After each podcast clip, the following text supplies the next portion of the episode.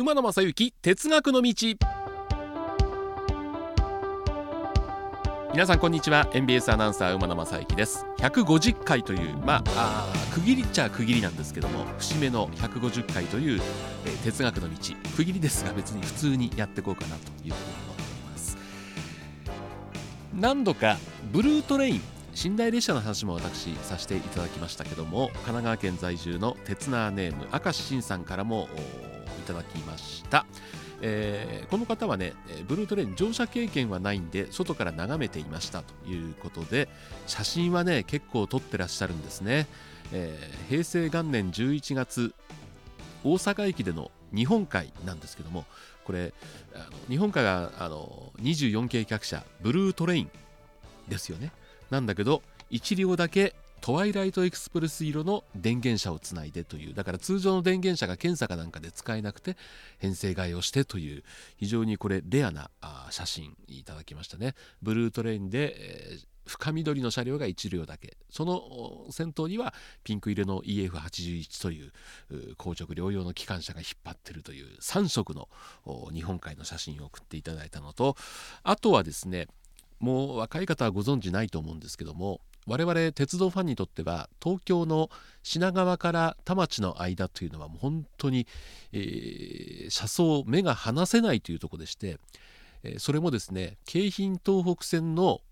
北行き、南浦和とか大宮行きの車両は山手線を山手線の外側を走ってるんですが、これ内側に変わるんで乗り越すんですよ。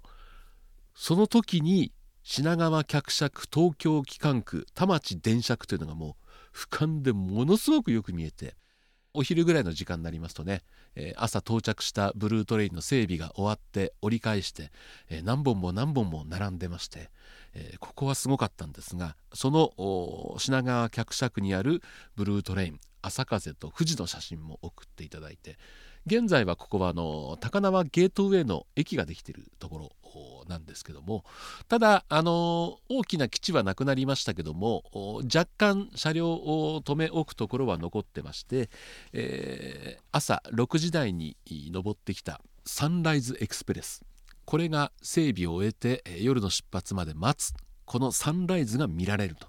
いうところで、えー、新幹線で東京から大阪に向かうときは右側に見えるんですけども、ここでですね、ミッツマングローブさんと意見が合いまして、馬さんサンライズ見ますいつもって言って、えー、言うあそうなんです。先週ですね、あのーまあ、ミッツさんのポッドキャストに出たという話をしたじゃないですか。なんと エヌビーエス のシコラジ終わりで東京に帰るミッツさんから ライン が来まして、今哲学の道を聞きながら帰ってますっていうミッツさんにも聞いていただいているということ、いつかここにゲストで乗り入れていただいたらいいかなってちょっと画策してるんですが、あそんなお話もどっかでできたらいいかなというふうに思います。どんどんどんどんですね、この鉄道ファンの輪を広げていけたらいいかなというふうに思っております。さあ第ひゃくごじゅっかいになりました。馬野正幸哲学の道、多分このネタがひゃくごじゅっかいのうちで一番多いかなと思います、えー、今週これでいこうと思います。さんがつダイヤ改正近鉄編ということで、今あの、まあ、大体ダイヤ改正は年にいっかいということになりましたんで、えー、年にいっかいいろんなあ、まあ、会社ごとにダイヤ改正のお話をしてますけどもね、えー、だいぶになりますけども ジェイアール 東日本の京葉線で、えー、朝夕のラッシュ時に通勤快速と快速がなくなると、各駅停車ばっかりになると、まあ、もちろん各駅停車の止まる駅の人にとっては乗車回数が増えるんだけども、長距離通勤の方にとっては乗車時間が長くなるという話題を取り上げたんですが、やっぱり結構反響が大きくて、千葉とかあの辺の沿線の自治体の市長さんであるとかからもいろんな意見が出て、結局ですからいっかい発表したダイヤをダイヤ改正する前に ジェイアール 東日本は修正ということで、結局何本か快速電車復活という、これはレアケースでしたね、えー、だってダイヤ改正って例えばさんがつに、今年のさんがつにやるんであれば、例えば車両の増備が必要だったり、本数増えれば乗務員の確保、場合によってはこうポイントの位置を変えたりとか信号の位置を変えたりとかっていうこともありますんで、相当前から準備をしてやってるんですけども、そんな中で今回ダイヤを一部改正前に修正するという、だから結局このダイヤ改正って正しく改めるって書くんですけど、正しくなかったってことを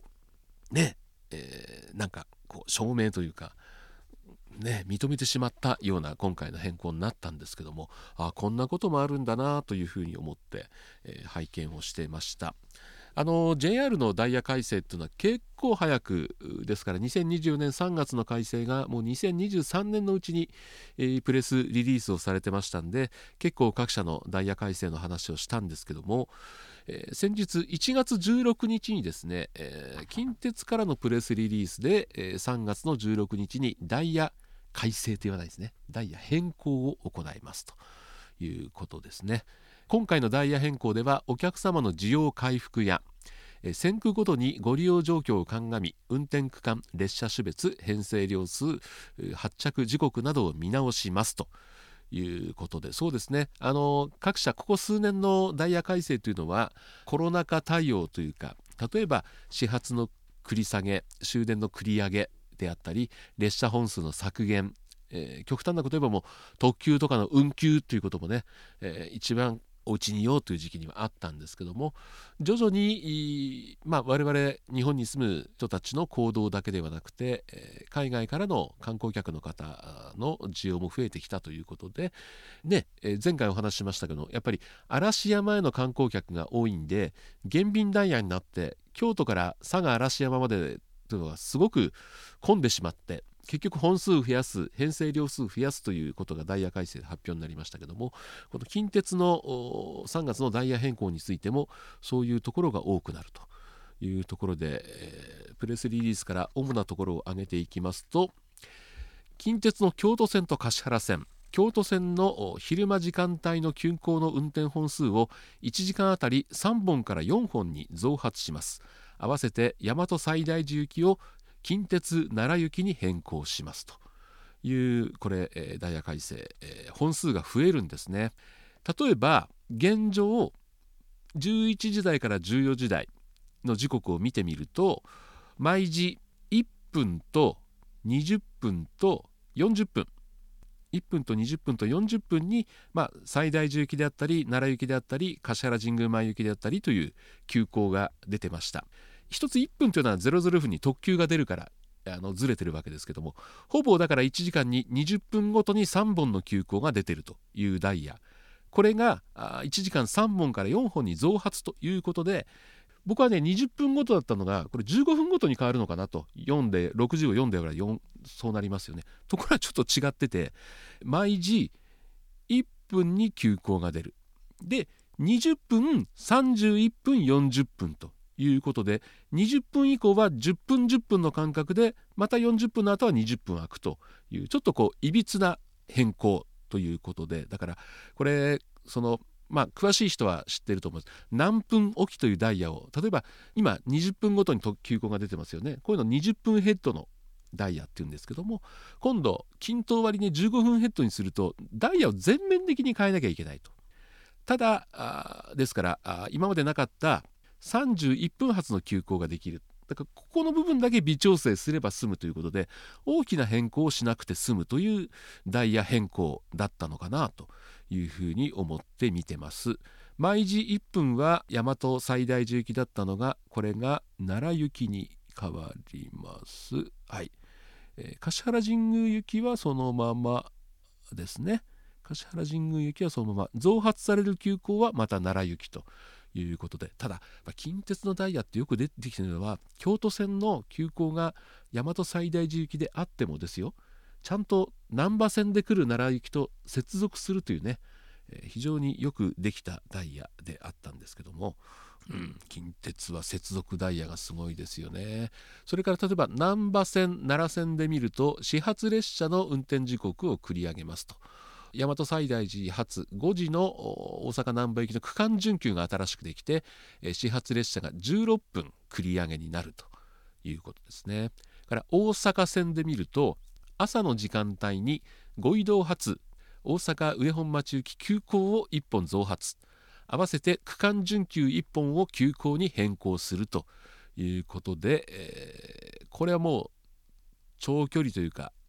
中距離通勤というのかなの方の利便性を高めるために列車をいっぽん増やして、さらに区間準急より上の急行にいっぽんも変更して長距離通勤の方の便を図るということですね。で、ここで増やす分ですね、平日土曜休日じゅう両編成で走っている急行、快速急行じゅう両編成の快速急行をすべてはち両編成に変更するということで、快速急行は乗車率がきっとそんなに高くなかったのかなというのがこのダイヤ変更から見て取れるかなというふうに思ってます。あとあの近鉄っていうのは、うん、結構に両編成の車両をいくつもくっつけてよん両ろく両にしたり、よん両よん両をつなげてはち両にしたりという分割併合を結構頻繁にやってるんですけども、この近鉄の得意技を出したのが南大阪線、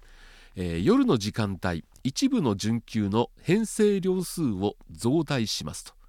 と。例えば大阪阿部野橋にじゅういちじよんじゅうよんぷん発河内長野行き準急、これを変更前ご両だったのをなな両に、に両をくっつけるということですね、えー、そのじゅっぷんごの準急もよん両からろく両にに両増える。さらにですね、そのじゅっぷんごにじゅうにじよんぷん発の準急はよん両がさん両増えてなな両に、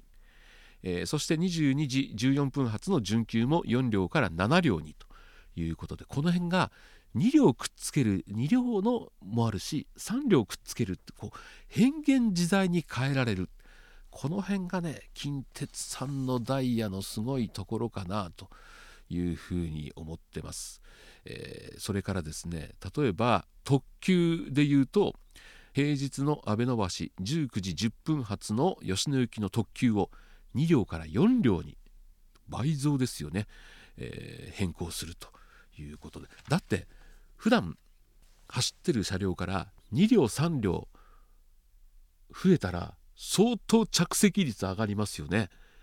これは沿線の方にはだからダイヤを改正、ダイヤを変更しなくても編成両数が、まあもともとよん両とかご両とか短い編成で走ってましたんで、例えばもうあの阪急さんなんかフルのはち両で走ってるところはもうじゅう両しかないとつなげるとしたらね、えー、いうことがあったりして、なかなか増結っていうのはないですけども、こういう増結も行うと。だから結構にじゅういちじ台の後半からにじゅうにじ台の前半の編成両数増やすということは、この時間帯のお客さんがあのコロナ禍よりもだいぶ増えてきたということを、このダイヤ変更が物語ってるんではないかなというふうに思います。あるいは観光需要というのかな、これ見て思ったのが、賢島行きの特急の一部を鳥羽行きとし、多客時お客さんの多い時は賢島まで運転しますと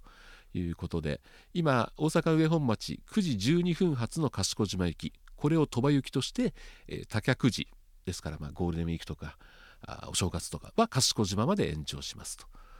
と。近鉄名古屋くじじゅっぷん発賢島行きは鳥羽行きとし、えー、多客時は賢島まで運転しますということで、ですから伊勢志摩と一口に言いますけども、鳥羽まで行くということは、まあ、伊勢近辺の観光客が戻ったけども、その先賢島の方まで行く、だから島ですよね、島方面のお客さんは戻ってないところがあるのかなというのが、この近鉄の一部ダイヤ改正で見て取れるんですけども、まあでも非常に柔軟なあの接続のうまい、えー、切ったり離したりするのが非常に得意だという近鉄ならではのこのさんがつじゅうろくにちのダイヤ変更ではないかなというのを、私この近鉄のプレスリリースを見て感じたところです、えー、皆さんの地元でもですね、この春ダイヤ改正のあるところがありましたらですね、えー、こんなところが便利になる、いやいやこんなところがちょっと不便になるみたいな情報ありましたら、えー、我々の方に送っていただけたらと思っております。ひゃくごじゅっかいめ以上でございます。ではこの後も皆さんご安全にお過ごしください。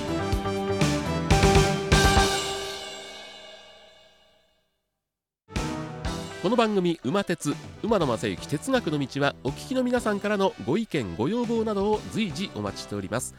宛先です。お手紙の場合は郵便番号 ごーさんぜろのはちさんぜろよんエムビーエス ラジオ馬野正幸哲学の道、郵便番号 ごーさんぜろのはちさんぜろよん エムビーエス ラジオ馬野正幸哲学の道、旧ツイッター X の場合はアットマーク馬鉄 いちいちななきゅうエムビーエス、 アットマーク ユーエムエーティーイーティーユーいちいちななきゅうエムビーエス、 そしてメールの方、メールアドレスは馬鉄アットマーク エムビーエスいちいちななきゅうドットコム、 ユーエムエーティーイーティーユー アットマーク エムビーエスいちいちななきゅうドットコム で皆さんからのご意見ご要望、もしかしたらご指摘お叱りもあるのかななんて思いながらお待ちしております。皆様、本日は馬鉄にご乗車いただきまして誠にありがとうございます。次は終点茶屋町、茶屋町でございます。ドアンス様もお忘れ物なきようにご準備お願いいたします。馬鉄、またのご乗車お待ちしております。